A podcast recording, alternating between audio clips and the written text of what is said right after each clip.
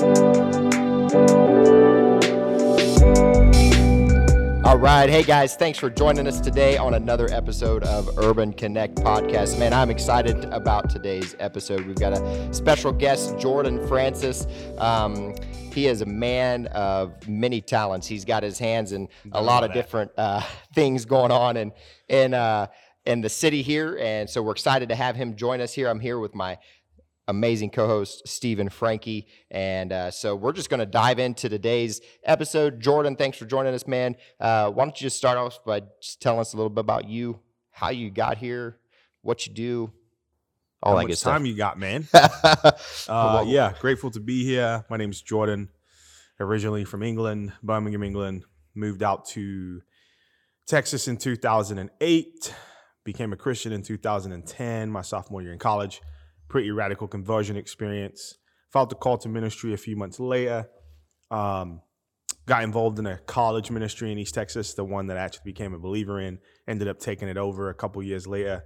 So I'm a 22 year old kid running a college ministry with 200 students in it. Half of them my friends, and they're like, "We're not. I'm not listening to you." so that was an interesting experience. Ended up leaving there, getting married, went to Oklahoma for a little bit, and then moved out here in Phoenix, 2016 to church plant and uh, didn't go the way we wanted it to. Uh, but in the midst of that, we started Real Talk, um, which basically has been like just this huge experiment. Uh, originally, it was a college ministry, then it became a high school, like going into public high school ministry. And so just seeing incredible things happen, seeing God do incredible things through conversation and dialogue. And so now we're just kind of like exploring the the next phases of that, what that looks like, what the future holds, how we can influence more people, um, and how we can do the most good. So yeah, awesome, awesome, man. That was a short introduction. I gave you that ten thousand foot version, man. All right, probably cool. done it five hundred and fifty times. So yeah, for sure. Uh, so I have the first question, Jordan. Um, I met you a couple years back through Bob Dunn uh, when I was working when I I'm still working at Grand Canyon University, uh, but a group of guys, uh, a lot of them youth pastors at some of the larger churches yeah. in the valley. Um, I'd really like to know, like that group, that group of guys, like how hard coordinate are you guys together, and wh- how do you do life together? Yeah, I would say honestly, for some of those, some of those guys, I'm still really close to. Others, not so much, and that may be because they transitioned uh, to other jobs, other roles, other churches, or maybe they're not even doing ministry at all right now, um, which is a, a reality. Um, and so, yeah, a couple of those guys I've connected with real well, and it it really is a lot of texts, a lot of you know impromptu meetings, conversations, dialogues, and so we're kind of just really sharing information back and forth, back and forth, doing reconnaissance. So they might be experiencing something where they're at, I might be experiencing something where I'm at or maybe we're working in relationship in a particular area area together and so we're just basically bringing our heads together and trying to figure out how we can reach this next generation as best as possible. Um, i don't think we've seen anything like gen z before and the generation that's coming after him mm-hmm. is yeah even more interested in them because they're like the full blown version right of what gen z is. Gen z like kind of kind of had this like brief moment where they didn't have technology and or at least the older ones. And so with the this new group that's coming up, they've just been completely immersed in it. So, um, yeah, man, just trying to figure out what does it look like to to reach kids? What does it look like to love kids? What does it look like to share the gospel with kids in the digital age? And then doing that in relationship with guys that are in the local church context, right? Because it's it's one thing to be doing it in a school, like you know I'm saying, engaging with kids who are primarily not Christians and having those dialogues and conversations. And it's another thing to be in the church space with parents and pastors and your own expectations, the church's expectations, the kids' expectations, the parents' expectations, all those different challenges. And so uh, doing life with them looks like me really just investing anything I can when I can, and then vice versa.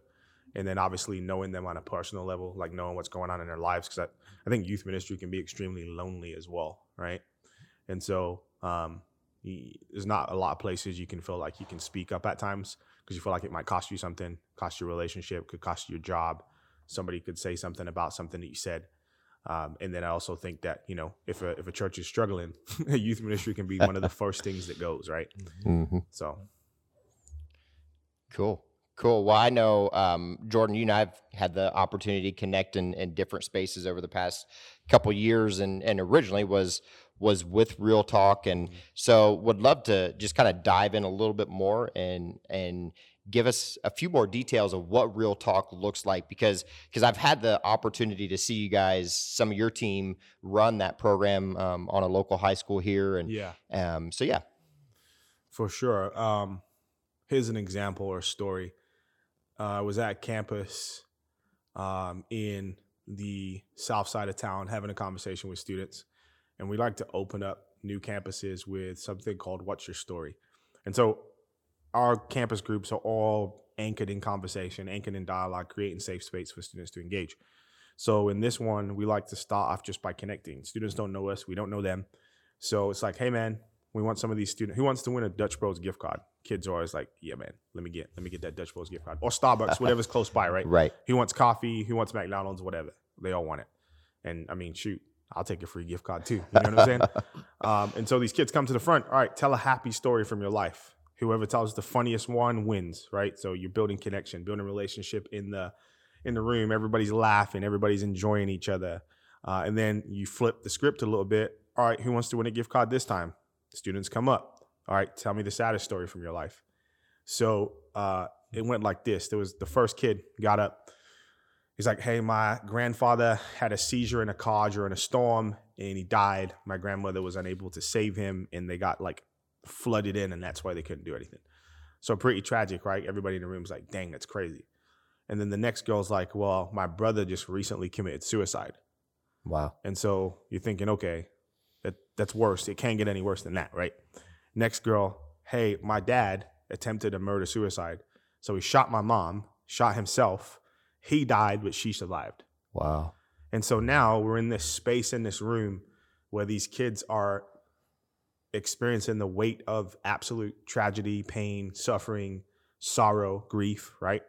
And then they all begin to share. Kids are sharing about, you know, times that um, mom's boyfriend threw them in the pool, uh, or mom's boyfriend put cigarettes out on him or different things of that nature. And so now we get to ask the question: Well, how do you make sense of a life that has extreme moments of joy and then extreme moments of grief and sorrow? And so, you know, they give you their answers, and then for us, it's like, well, this the gospel story to us is the story that makes sense of that joy and that sorrow, that pain, that suffering, and the reality of what is and what has been, and then what is to come. Hmm. And so, um, that's kind of what we do on campus, man. We create these safe spaces for kids to share and be open and be honest. They don't. What we found is that they don't necessarily have those spaces a lot in this day and age, or they don't at least feel as if they do. And I think part of that too is because of our inability to understand and connect with them on a wavelength that they comprehend. It's like we want them to do the work instead of us doing the work. You know what I'm saying? But then we call ourselves the leaders, which is just stupid. Um, and so that's what we're aiming to do engage with this generation, understand them, love them, care for them right where they're at, and then take what we're learning and bring it to people who are engaging them too, so that they can have those deep, meaningful relationships with these kids because that's what they care about.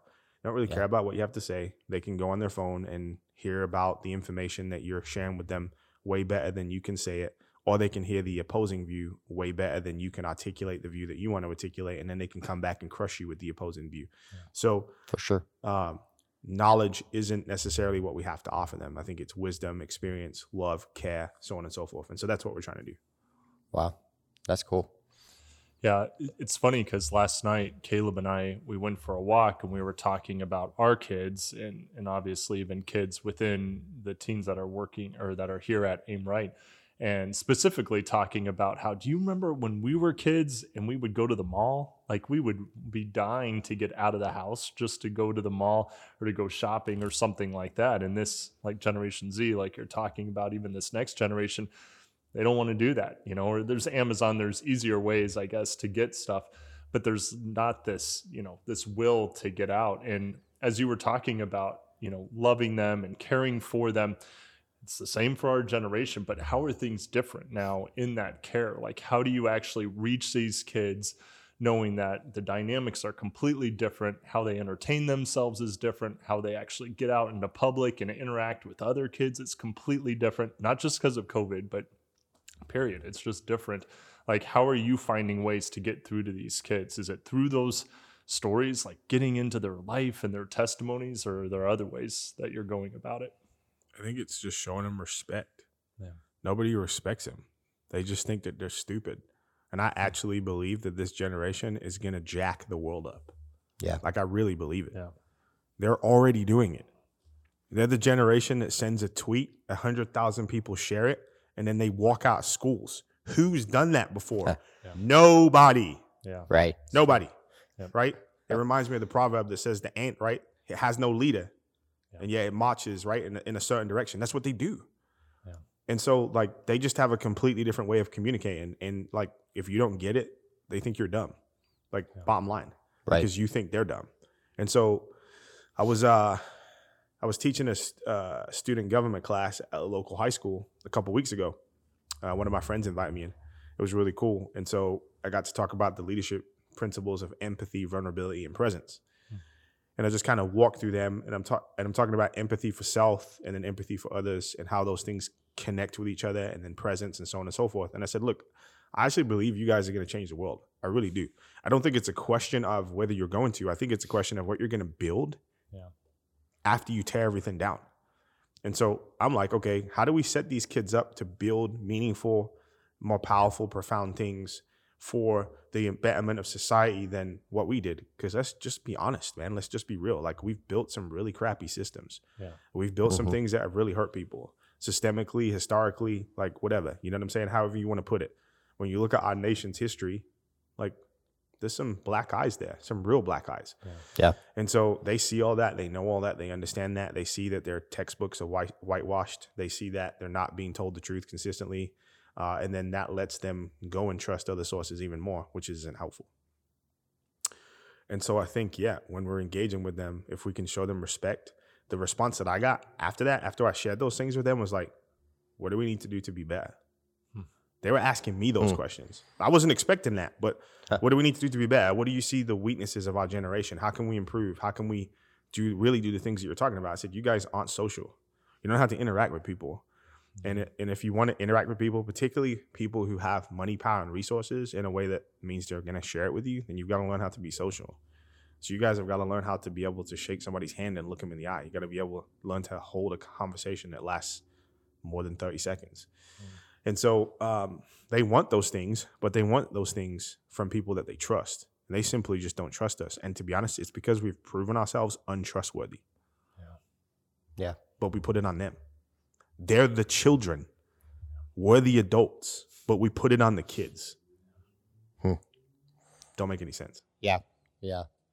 Wow, that's I mean, you see you see a kid's uh, a young person's face light up when when you tell them those things, right? When you say I see you, I believe in you, I respect you, and I I know you're going to do great things because because for so much of their life they've just they've kind of been pushed to the side and and um, as parents, parents this is something Steve and I were again talking about last night was like parents have done a really good job of just saying, "Hey, why don't you just go to your room Mhm. and sit in front of your with your Xbox, your phone, whatever it may be, and just entertain yourself because I don't have time for you and your nonsense, right?" I as a parent, I find myself doing that and saying, "I don't want to put up with your crap right now." So go to your room, right? And and well then they go into those spaces and and wherever it is, they go into that space and they begin to connect with their peers and and I that was kind of not one of the first times I've heard this, but just when the way you put it of them not having the social skills to interact and what a great opportunity somebody like you and and us here have this great opportunity to instill these what are simple things, right? Mhm. How to how to do or have good eye contact and shake somebody's hand nice and firm, not weak, not too strong, but like how do you just simply interact?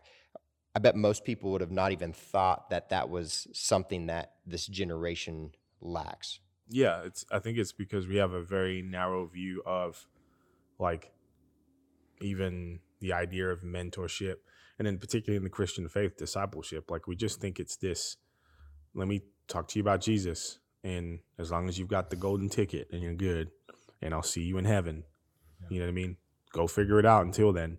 And it's not this robust view of God's redemptive work in the world and then us like helping that be pushed forward in every area of all people's lives, right? Emotionally, Mhm. spiritually, physically, mentally.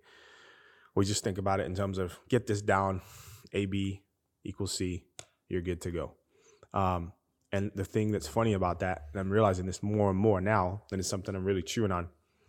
Gen Z is not into binaries at all. Yep. They protest them. That's why everybody's we're freaking out about sexuality stuff, and we're not even realizing what it's actually about. It's protest of the norms that we've put on them that they don't want to be identified by.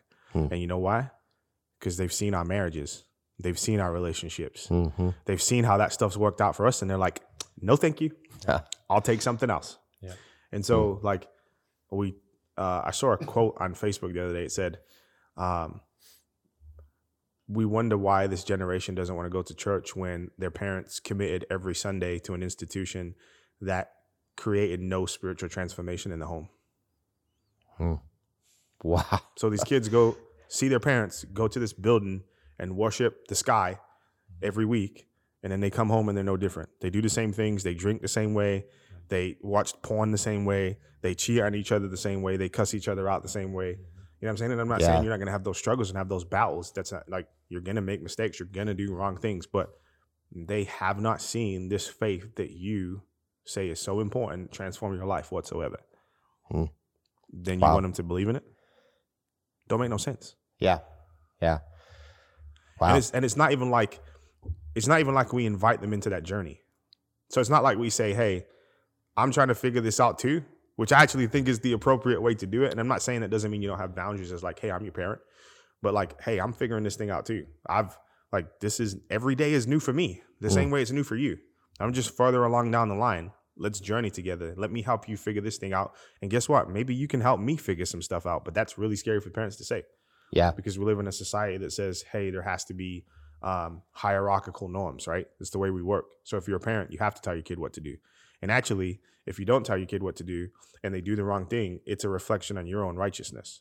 That's why parents freak out because it's like, if my kid's bad, it means I'm a bad parent. And all my friends are going to look at me funny and Right. be like, oh, maybe they're not Christians. And they're going to be talking, you know what I'm saying? Yeah. And so that's, so what we're into is behavior modification. Just make sure your kid acts right but in in their heart they hate you and they hate everything you represent Hmm. and then we wonder why they're doing the things that they're doing it's not rocket Yeah. science. You know what i'm saying? But like what it takes is for us to look ourselves in the face and see what's wrong with us. And then what it also takes is for us to live a different kind of way empathy vulnerability presence right?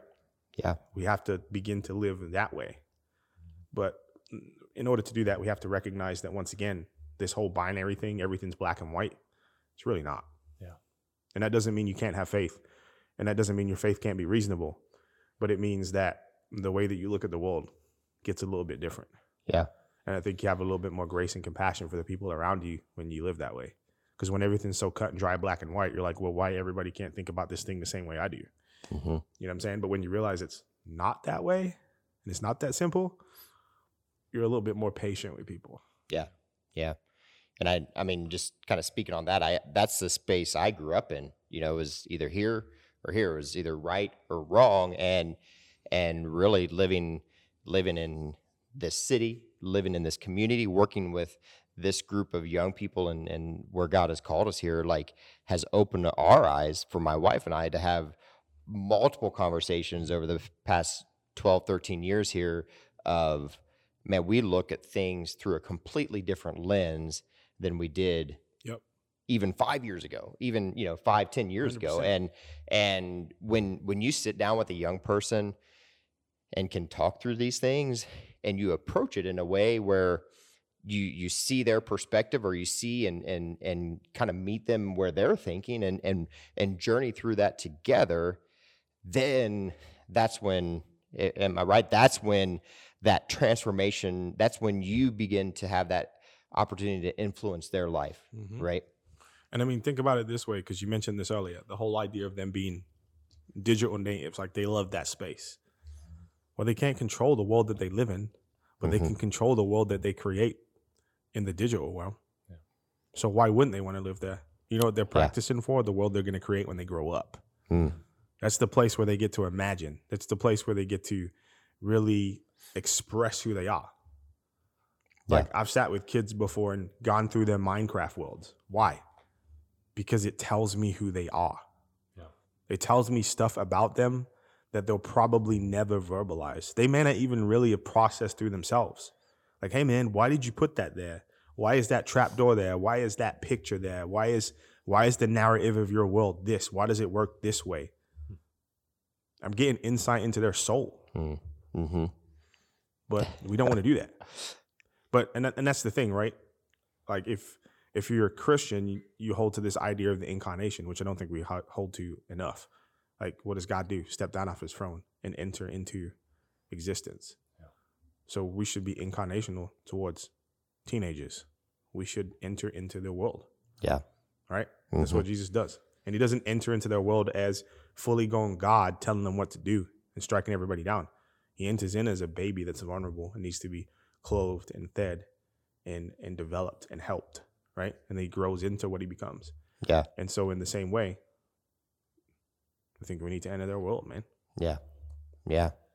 I um this has been over several conversations with a lot of pastors around the valley that was a big part of my job before and I would ask them, you know, how's church going and they're like, man, we really need to get more young people. Like especially 20 somethings, you know, that they they see that their their congregation's growing older, whatever it is, we need to get uh, younger people and I was I I would ask them about that and they would say the biggest issue we have especially with millennials and these upcoming generations is they don't have deep roots. Like they just pick up they'll just one day, maybe it's 2 years down the road, they'll be like, "Yeah, we're going to a different church." And it's like they're not offended by anything in the message, they're not hurt by someone. It's just like, "Hey, no big deal, just leaving." And like pastors have had such a hard time with remedying that situation, like figuring it out. And as you were talking about, especially some of these kids are going to school, they're seeing their parents worship the sky, you know, or they're just like, okay, I, I don't see any like tangible evidence of this relationship that you're talking about that you have walking with Jesus. You say you look like Jesus. I don't see that. Like just knowing that with some of these young people that are that are up and coming, getting older, what would you say to pastors like to actually reach them? You know how do you get them to where or is that just a, a, bygone thing where it's hey if you're looking at retention maybe that's just not a thing anymore you're not going to have these generation xers that'll just be there through the thick and thin even when there's infidelity at the pulpit they still stick with it because that's how they grew up like what do you tell to those pastors Yeah. evolve Yeah, I think there's a lot of things. So there's there's there's there's a couple of worlds at play here, right? Because you have the Christian world, which is, hey, I grew up in church, um, and you know I've always gone to church, and then you know for them, it might be that they're getting out into college and exploring, you know, where they want to be or where they want to position themselves, and then there's also the the consumeristic side of it, which is like, hey, the end of the day, like I'm looking for a particular thing. I want worship to look this way. I want the message to look this way. You know what I'm saying? And as that church changes and evolves, perhaps it evolves into something that they don't like, and so they go somewhere else. Um, or perhaps you know they're just not being super confrontational about it, and they just don't want to tell you that they think your church is trash. I don't know. It's Yeah. possible. Mhm. Do you know what I'm saying? Um, I think that to me right now, the primary thing that I feel is missing is discipleship emotionally. And what I mean by that is, I think the way that we talk about sin is not helpful. And I think the reason for that is this we, we say, okay, sin's bad, don't do it. Yeah, duh. if I could stop, I would. yeah Because if I actually like, I actually love God and I actually don't want to do that, but I still do it. Yeah. It's actually like every Christian still does it. And if you don't think you do, then you're a liar. Mhm. Um, and so I think what happens is people get into these three lanes, and I'm still kind of like chewing on this. I think they disassociate, which is what happened to me. So I, and then, you know, purity culture, that's a whole thing right now, particularly with millennials. But I got saved, and, you know, before that, I was your typical pagan man, college athlete, you know, uh, played on a national championship team. And so if I wanted to have sex, I could. Do you know what I'm saying? that's what I did. That's what I spent my time doing. Mm-hmm. For me, it was all about how many girls can you get? You know what I'm saying? And so become a believer, have this radical transformation by the spirit. And now I'm like, I can never have sex again. But instead of me walking through a mature discipleship process that helped me understand what it is that I, my soul was craving for, that I would go in that direction consistently to find it, I just shut it down. Right. And so now I'm a married man, seven years in with three kids, and I'm having to work through all types of stuff that I never worked through when I was a young man. I think this is also why a lot of millennials are getting divorces. Yeah. Hmm. Because they were sold a bill of goods by the church to the trash. Like you're gonna get like, hey, just hold out till you get married and everything will be all good. It's just not true. Hold out till you get married and you can have great sex. Uh, just not true. Mm-hmm. Right. And so um I think some of that stuff is the reason why things are the way they are with young people. You know what I'm saying? And so I think you've got that whole thing inside the church. So I disassociated. Then you've got guilt and shame. Um, so guilt, I think what happens is people just live double lives. Like I want to be a part of the church, but then I also want to go do dirt. So I'm just gonna do both, which we're finding out more and more a lot of people are doing because they're they're they're not really sure of how to deal with their sin or then their shame, which is, hey, uh, I have to stop sinning. I can't stop sinning because I can't stop doing this thing. So I guess God doesn't love me. Then they give up, right? They give up on their faith. And it's because we haven't helped people work through like, what is it on the inside of me? Like, what is it that I need? Is it loneliness? Is it trauma, guilt, fear, whatever it is, the, the, the things that have happened, right? The things that are parts of my story that are untold or maybe even unknown by me because my brain's locked them away. Um, they haven't had the space to process and work through those things. And the church isn't necessarily a safe place to say crazy stuff sometimes. And that's why we created the space that we created because there needs to be space for that. And I think the church should be that space, honestly. I think Yeah. we should be able to talk about nutso stuff. And I think we we have to because that's where real transformation is going to happen. Um, and so I think people end up locking that stuff away. I think emotions, unless you're in a certain context, right, isn't really something that's even labeled as something you should really be engaging in.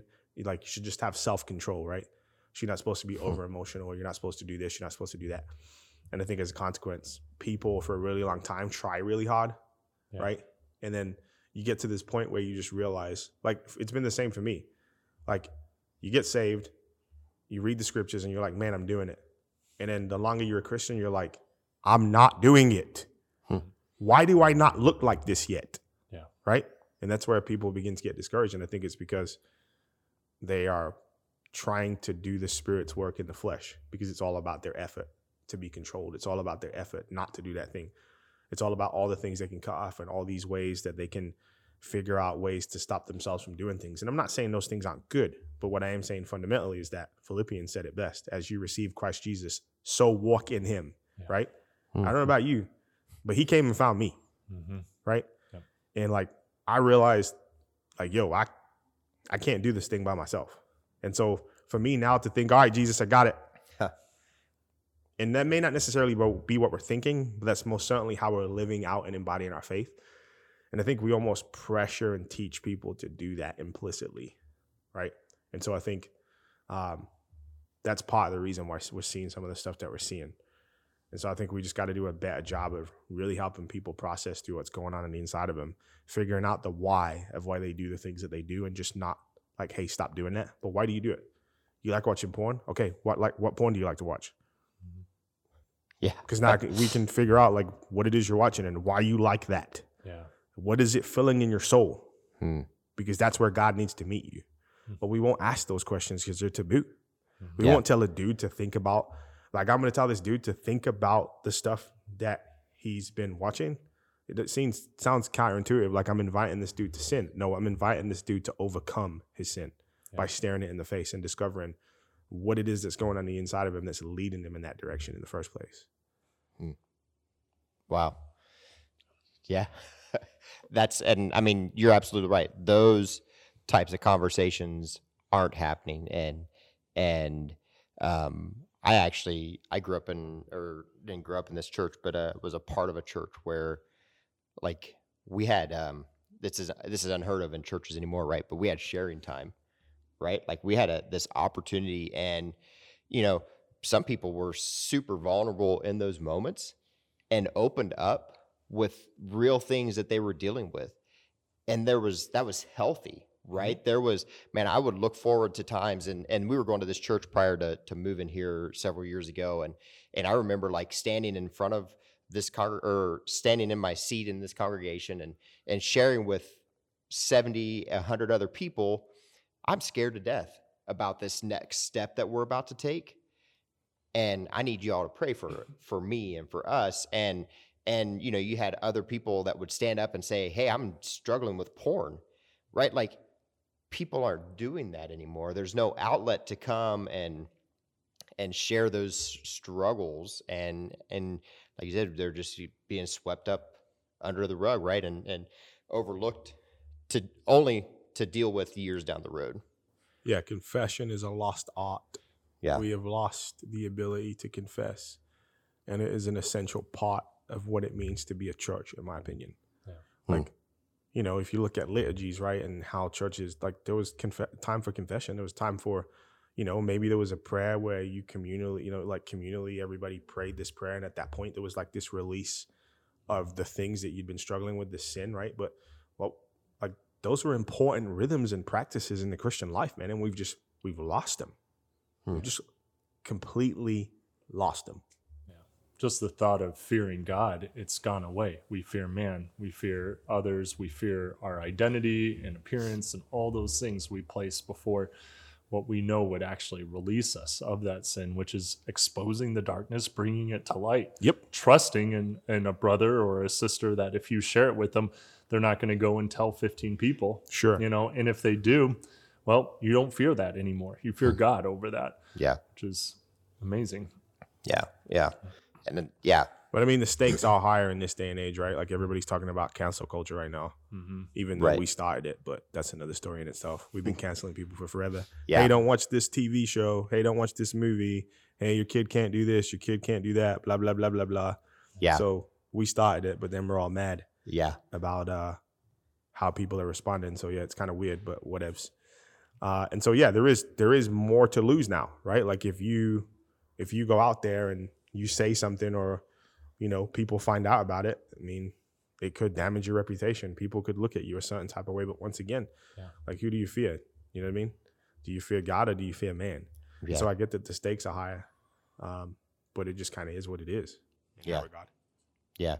And the reality is, is in that moment, if, if our faith and our trust is in God, right? Like there's restoration. There's that's going to take place, 100%. right? There's the forgiveness and, and all those things are are going to happen and we're going to be able to move forward.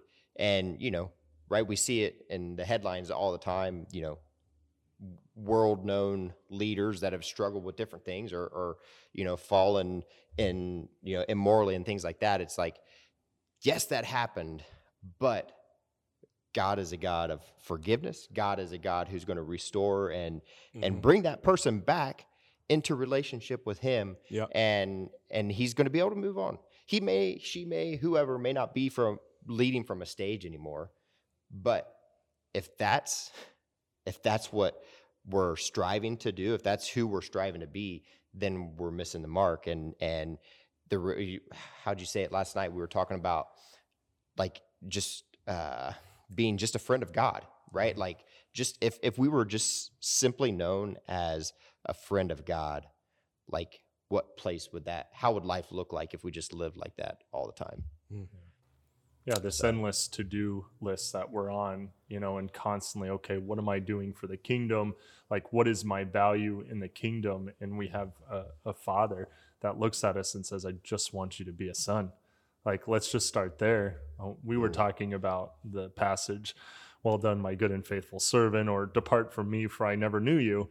And it's like, when are we going to get it through our thick skulls that it- when we come to him, we say, hey, guess what? I was the director of AIM Right, or, you know, I, I led this serve ministry and brought hundreds of volunteers to come serve all these organizations.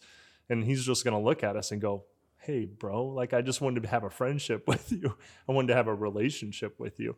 And it's, as we talk about, especially this next generation, like I, I hate that because what what kind of wisdom am I passing on to others to say, hey, this rat race that we're in, that's the life to live. Like just mm. keep going, keep going, keep pushing.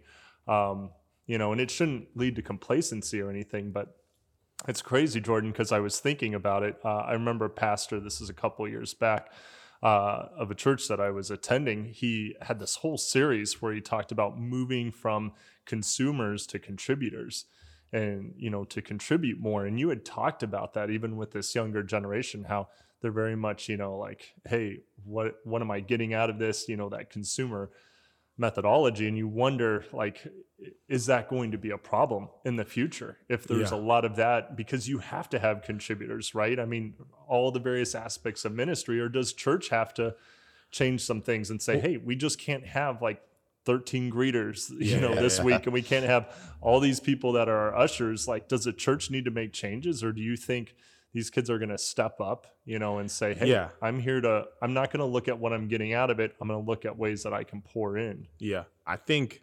millennials are more guilty of being consumers than Gen Z. I actually think Gen Z is probably the most compassion slash justice oriented generation we've ever seen. They're tired of seeing people talk. Mm. Um, me and John were having a conversation about this. John's one of the guys that rolls with me been homies for a long time. Mm-hmm. And uh, we were talking about so G- Gen Z is like a prayerless generation, like they don't pray. Um, we were like, well, why is that? Because we're not necessarily seeing that. Like, I mean, I know there's data to suggest that a bunch of them are abandoning their faith, but there's still tons of kids that believe, right? Yeah. And so it's like, okay, so why are they not praying as much? Part of it is because I think they've seen so many people say thoughts and prayers and not ever do anything. Mm. Mm-hmm. And so we've shown them that prayer is toothless, yeah. that it's almost an excuse. Prayer has almost become a sin for us because it's a way for us to just not do anything. And so I think they're actually uh, going to do stuff. The problem is they're going to blow stuff up because they're tired of watching this nonsense. And so the question becomes, what are they going to put in its place? Like I said earlier. Mm-hmm. Uh, and so, yeah, I think the church, I don't know if it will look like what it looks like right now. I don't think, I think if it's, I think it will survive. Obviously, it's the church, right? But mm-hmm. I think we're going to have to return to some of the foundational things that made us what we are. And I almost feel like this generation is going to force us to do that. Because yeah. I don't feel like they're super interested in the show per se. Um, and I think there are spaces where that's happening, but I also think that's happening because that's the norm. Like we assume if there's a youth group with thousands of kids in it that that's a good thing. And it's like well not necessarily. It might just be a big church where a bunch of kids were raised in that church and that's what they know to do. The same way you know kids in my neighborhood run and hang out with each other and do scooters and stuff. It's because that's what they know to do. So it's cultural. It's not at all spiritual. And so we're actually doing them more of a disservice because they're mm-hmm. being programmed to see church as cultural and not as spiritual and not that it's not both those things right but mm. more one than the other and so, yeah, I think that's where wisdom, experience, us coming alongside of them, working with them, mentoring them, caring for them, speaking into their lives, uh, sharing what we've learned, and not sharing it in terms of this is what you do, but sharing it in terms of hey, this is what I did, and this is what I think would be wise. Make a decision, because who doesn't want to make their own decisions? I know I do. Yeah, and so do teenagers. Yeah. So does everybody. People want to the ability to make their own choices. Now, teenagers don't always want the responsibility that comes with making those choices, but they want the choices nonetheless. Mm-hmm. And if we're going to teach them how to make good decisions, then we actually have to let them make them. you know what I'm saying? oh, yeah. So yeah, um, so yeah. Hmm. It's cool. I like how you I like how you reference just like the church and and how it looks different in context and how young people their viewpoint of, of it is totally different and and me coming from the background that I did, like, you know, when I would have said, "Hey, church is Sunday morning, Sunday night, Wednesday night," like that's that's church. Like anything outside of that's like Bible study or get together or something. And mm-hmm. and obviously, all the young people we're working with here at Aimright are Gen Zers, mm-hmm. and like for them, this is church. Like they tell their family, "Hey, I'm going to church tonight. I'm coming to a place and it's a place where they're seen it's a place where they're heard it's a place where they they have a voice in the matter like Mhm. that's been uh huge on on our end of things is is shifting this because i did i i've told ever told you that told Stephen, but back when i started like i'd preach for like 30 40 minutes on a friday night and kids would sit there and sit through it and i but like years later i'm like why the heck was I doing that? Like that was total backwards, right? And so we made this shift to where we we go into small groups and we we open up and we have this dialogue back and forth and it's not just me or one of the others leading the entire time together it's them having an opportunity to have a voice in the matter and ask questions and man you see the shift and you see things change Mhm. and man, I'm encouraged to to sit here today and, and hear all that you're saying. And um, because I think, I don't think I know this is what people need to hear. People need to know that there's guys like you that are here on the front lines that are putting in the the blood, sweat, and tears, right, to learn to just never stop learning about this generation and how to reach them. And I mean, you've been huge in that. And so um, I'm encouraged as we just sit here and think about what what can come out of the work that you're doing here in our city and really nationally, right? Because it it just doesn't end here in Phoenix. Yeah, I mean, I appreciate that, man. And obviously, that would be my prayer that we can have some sort of widespread impact. And I mean, whether people know who I am or not doesn't really matter. Um, what matters is, i are we putting tools in the hands of people that actually is going to help them build deep, meaningful relationships with this next generation? And that's what success needs to look like. Um, Stephen, to I was thinking about what you were saying earlier um, about churches and what they should do and it kind of points to what you're saying as well right now. What is it that we can offer this generation in our church spaces? Because here's the reality: can they meet Jesus somewhere else?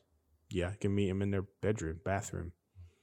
They can meet him at the party that they're going to to get drunk. Yeah. They could meet him while having sex with their boyfriend or girlfriend.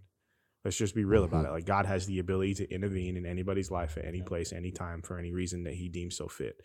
So this idea that they've got to come to your building to get that is just pure nonsense. Um, are they going to hear the best preaching? Probably not. Right? We're we're not all the best communicators, and even if you are one of the best communicators in the church space, chances are there's probably somebody on YouTube who can communicate better than you, who has be- better videos and graphics. And guess what? They can watch that in the comfort and privacy of their own room, own bed, own dinner table. So why on earth are they going to travel to a building when and, and anyways if you're a, a good communicator like that and you've got some sort of audience chances are you're on, in the social space anyway so i'm just going to go there so there's still no reason for me to walk into your building in that regard so i think the thing that has to draw them is the community the communal communal aspect of it the ability for them to actually interact with other human beings in a safe space feel loved feel cared for and together with that group of people have a supernatural experience right can't get that at home but we're not creating that. We're still doing the come and see thing. Hmm. We're still not creating space for these kids to ask questions and actually get answers because they actually want answers. Like they're not just gonna take stuff to the bank because you said it. Yeah. Like they don't think about trust the same way that we do. We trust because people in positions of authority tell us that it's so. That's why we go to school. That's why we get degrees. That's why we do the things. They don't care about any of that. These kids are dropping out and getting GEDs because they're tired of high school. And we got parents still trying to get them to go to college. Your kid doesn't even want to finish high school. You know what I'm saying?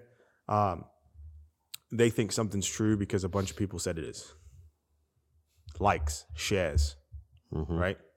Uh, the video that is the most compelling, the video that has the most views. And so, if we're going to play in that world, we have to play by the same rules, which means communal, collaboration, uh, space for feedback and challenge, and this discovering of truth together instead of let me tell you what the truth is, and if you don't believe it, you're going to go to this place where you'll be on fire for forever. It's just not helpful. And I'm not. I'm not here Yeah. to say that's not true. Right. I'm just here to say if you actually want to reach them, talk to them in a way that they're going to understand and connect with because everything you're saying that may be extremely helpful and transformative for them and may actually save them a life of heartache and pain they're not hearing. And that's the sad thing about it. Hmm. And it's because we're doing them a disservice. Remember, they're the kids. We're the adults. Wow. Good. You left Stephen speechless over here. don't know what to say. Uh, it is good. I mean, it, it's it's definitely something where I mean, we have kids, so you're processing all these things, thinking this through, and you're just like, oh my goodness, am I too late? I have a 14 year old. Like, Yeah. but I think that's part of the problem, uh, especially with my generation, where it's just you want to fix everything. I mean, when I met my wife and there was a few things, you know, rebellion, she was smoking, things like that. My first reaction was, "Ooh, I can be a great helpmate to her. I'm going to fix her. Like I'm going to fix it, right?" And that was half the attraction. I feel like um, was just that, and it's just. I think we need to get better at listening, you know, and that's the problem. We 100%. don't have ears to hear, and these kids are are spelling it out pretty clearly for us, and we're just we're missing it because we still want them to be like us. We want them to conform to us, but at the same time, we're seeing it on the news every single day in headlines, and we're like, we're really bad at this. Like we're messing up. Like we're not, uh, you know, thinking along lines that everyone is created equal, you know, and that there are people out there that are being treated horribly, and we've been blind to it. We've been told to like literally look the other way our whole lives, and these kids are like, we're not going to stand for it anymore, mm. and we're like, hey, that's a great thing, but follow our lead. Like like we're still trying to lead. I just feel like we got to get out of the way. with Yeah. what you're talking about, Jordan, because the insight that you're providing on this, the light that you're shedding on this, it's like that's a way better way than it is the the way we try to methodically go through this through different layers. Yeah, we just got to be in relationship with a man. I mean, I think one of the easiest things to do, and I know you're not asking me for advice, but is just own it. Like, if you feel like you've been screwing up, tell your kid you've been screwing up. hmm They're not an uncompassionate generation. Remember, they're probably arguably one of the most compassionate generations we've ever seen in recent history, at least, anyways. And so, tell them you're messing up, man. I just feel like I've been doing a bad job as your parent. I'm sorry, and I want to do better, and I want to know you for you. You know what I'm saying? I want to understand who you are and what you believe and what you think and what you feel and why. And that's the thing, right? We don't ask why enough Yeah. or how so. Why how so is a little bit better than why because it doesn't feel as intrusive. But um, we're not trying to figure out what's going on in the inside of them that's making them even think what they think. We're just scared of their thoughts because we're scared that our kid's gonna believe something that's completely counterintuitive or against what we believe. Which once again communicates to us we're a bad parent, so we put our head in the sand or Yeah. we beat him into submission, right? Um, Hmm. And so, yeah, if we'll take that, in my opinion, the way of Jesus and enter in and be vulnerable, be present, and be empathetic, I think we'll be all right. And it's like, do we not trust God, the Holy Spirit, to work with us and journey with us as we're journeying with our kids? I- I mean, you know what I mean? Like, hmm I thought He was with us. I thought God was helping us. I thought God was in the midst of our family. But we're not behaving as if that's true. Yeah. Um, so yeah, I Wow. think we can do it. I think we can. I think I think parents who man who are having difficult times, like if you're having a difficult time with your kid, man, like own it. Yeah. Enter into that world with them. Be vulnerable. There's something new that can happen. Obviously, the way that you're doing it right now is not working. Try something else. You know what I'm saying? Like enter Mhm. into it, be vulnerable, but takes risk, right? You could get rejected. You could your kid could tell you they don't care. All those different types of things. All those things are possible, right? And so that's why we don't want to do it. But in order for us to have the relationship that we really want to have, then uh we got to enter in and do that. And then if you want your kid to be that way, you've got to be the one that demonstrates what it means to be that way. You know what I'm saying? Yeah. So we can't really expect them to be something that we're not. Just doesn't make any sense. You know what I mean? Wow. So good. Um, man, I think like just in our, our time here together this, this afternoon, uh, whether whether you're whether you're a parent, I think maybe that's even even more appropriately like if you are a parent or um, you know maybe you're somebody who's wanting to get into to youth ministry or, or something like that like I hope you listen to all of of what was said today because I think Jordan said it well when um, young people, whether it's the youth you're going to be working with at a church or a ministry, a parachurch, wherever it may be, or or your kids, they want the real, authentic you, right? And and I Mhm. think so many times in in our Christian lives, like we just we we cry out to God. We say, God, I just want you to show yourself to me. Show me the real you. Show me who you are. Show me what you're doing in my life. And and I, it kind of correlates along in that relationship with our kids and our young people is they just want me to be dad. Mm-hmm. They just want me to be open and honest. I don't have to walk into my door uh, this evening and try to be somebody I'm not to my kids and feel like I, I'm going to be this great superhero, right? My son is six, soon to be seven. He just loves the simple fact that I come home. I, I walked in the house this afternoon or yesterday. He didn't see me see me ride into the driveway, and he he came around the corner. He's like, "Oh, Dad, you're home." I was like, "Yeah, man, what's going on, dude? Like, I'm here." And and he was just like, there was this excitement, you know, and and I think, man, when we approach our relationship with somebody, with young people, and this really goes to anybody, but Gen Z, they're the ones that are calling us out on it, right? They're the Oh, ones that are time. walking out the door and Big saying, "I'm done." Big time. So But I think they're actually calling us back to real Christianity.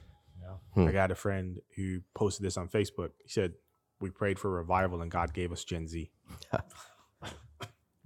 That's good. yeah, Yeah. They're making us return. that gave me goosebumps. And I think uh I think too, to point to what you're pointing to, this inauthenticity we have with our kids. I think it, we have inauthenticity in our relationship with God. Like we're crying out to God, wondering why He's not responding. Maybe we're just not being honest. Hmm. Maybe we're actually not crying out to God. hmm You know what I'm saying? Yeah. Yeah, And so yeah, we're really just fooling ourselves, which we're really good at, by the way, humans lying to Ah. ourselves. Mhm. And then we make it about God not responding to us when it really it's about us being totally dishonest or using the scriptures to put a wedge between us and God and convince ourselves that God is something that he isn't or isn't something that he is or whatever, Mm. right?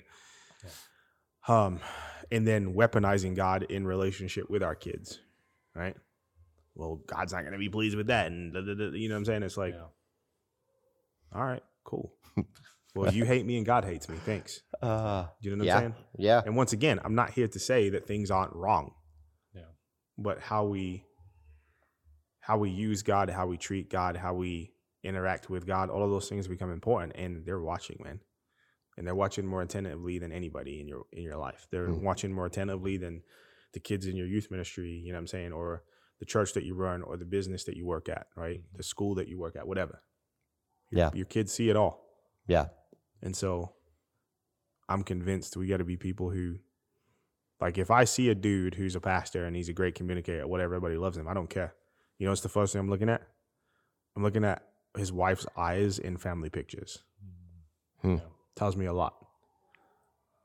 I know what's really going on. I'm looking at whether his kids like him or not. I don't Mhm. care how good of a communicator you are. Do your kids hate you and does your wife hate you? That's good, dude. You could start a side hustle. You could like say, "Hey, bro, send me your family picture." Bro, I do it all the time. I'm not kidding. Like send I'll be me your looking family at, I'll be looking at dudes and I don't care about their face. I care about the face of their wife and their children because Uh. that will tell you what's actually happening. yeah. They play the game. oh yeah. They stand in front of people every week and speak. Yep. Right? They might have been doing all types of foolishness the night before and then convince themselves. And you know what? I've done it. Man, I've got to do this for God's people. You know what I'm saying? Like I'm God's conduit. I can't let my own sin get in the way of what God's trying to do in his people. And once again, what do we do? We use the scriptures to put a wedge between what we're doing wrong and what God actually says, right? So we can go ahead and keep up this facade Uh. of inauthenticity. And guess what? Our family sees it, they smell it, and it stinks. Lose all respect for you. Yeah. Yep. Yeah. Uh, Jordan. Okay, so first of all, I'm like ready to listen to whatever you have going out there. I don't know about Caleb, like truly, and uh, I know people are going to be listening to this. Like, how can they either connect with you, or what are you doing right now where they can listen more? Are you starting a podcast soon? Like, Huh. what's going on, man? He's got one. Yeah, so Do we've you? had a podcast for a while. It's called the RLTK podcast Okay. under Real Talk. So you can find that on any major podcasting platform. Our app, uh, rltk.io. That's where our nonprofit drops a bunch of content that we create, conversation kits, different things of that nature, kind of focused around helping influencers, parents, pastors, teachers, coaches have better conversations with young people and understand them more. And so we have different guys come in, like Caleb, you shot some videos Mhm. where just different influencers are coming in and sharing like their experiences and just trying to create helpful pieces of content that will help them engage. And then um, recently, a new venture we started uh, in youth ministry was writing content and curriculum. Because we felt like the things that we'd been learning, there was really a space in in that world for the type of writing that we had to offer. So we created something called Reframe, reframeyouth.com, and we just create content. And it's a for-profit youth pastors leaders whatever can go on there and purchase it and use it how they want in their own youth ministry context or ministry context for that mass so so yeah that's what we're working on right now man. So we're enjoying it. We love it. We're excited about the future. I have a lot of hope for the future. I have a lot of hope for this next generation and what they're capable of. Um, even though you know a lot of people would probably disagree with me but i'm okay with that. I don't.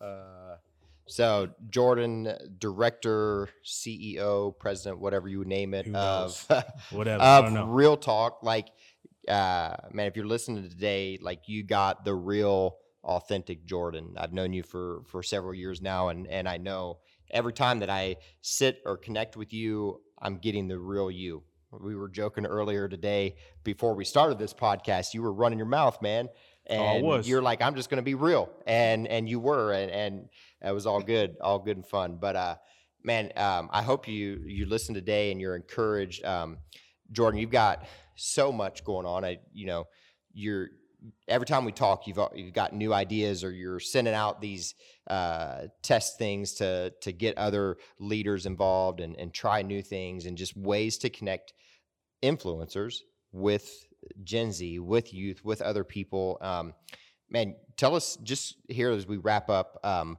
what do you do? Because I know I know the way your mind works, and it's busy and it's always going. Somebody's sitting here today saying, "Man, this guy never stops." But but what do you do to like refuel and re-energize yourself?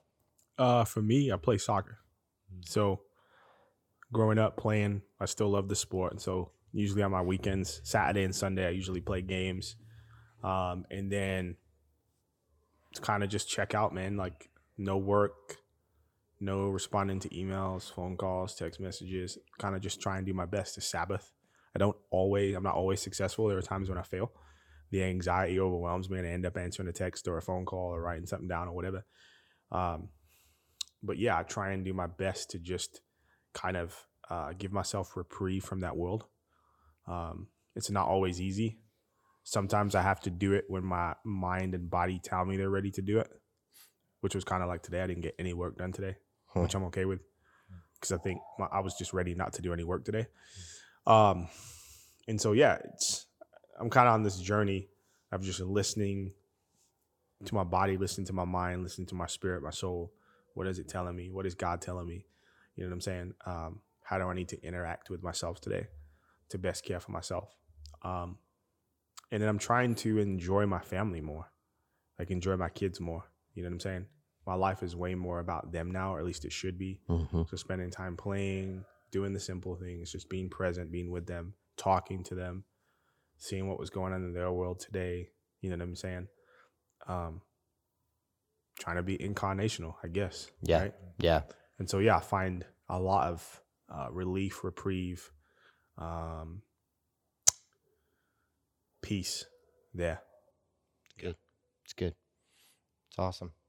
Well, Jordan, I appreciate you joining us today and and hanging with us here for um, a little bit here. It was a rocky start. We didn't even think we was going to get this thing recorded, but we got her done. So, um, but uh, Jordan, we always wrap up with a word of prayer. Uh, so, Stephen just uh, close us out, man.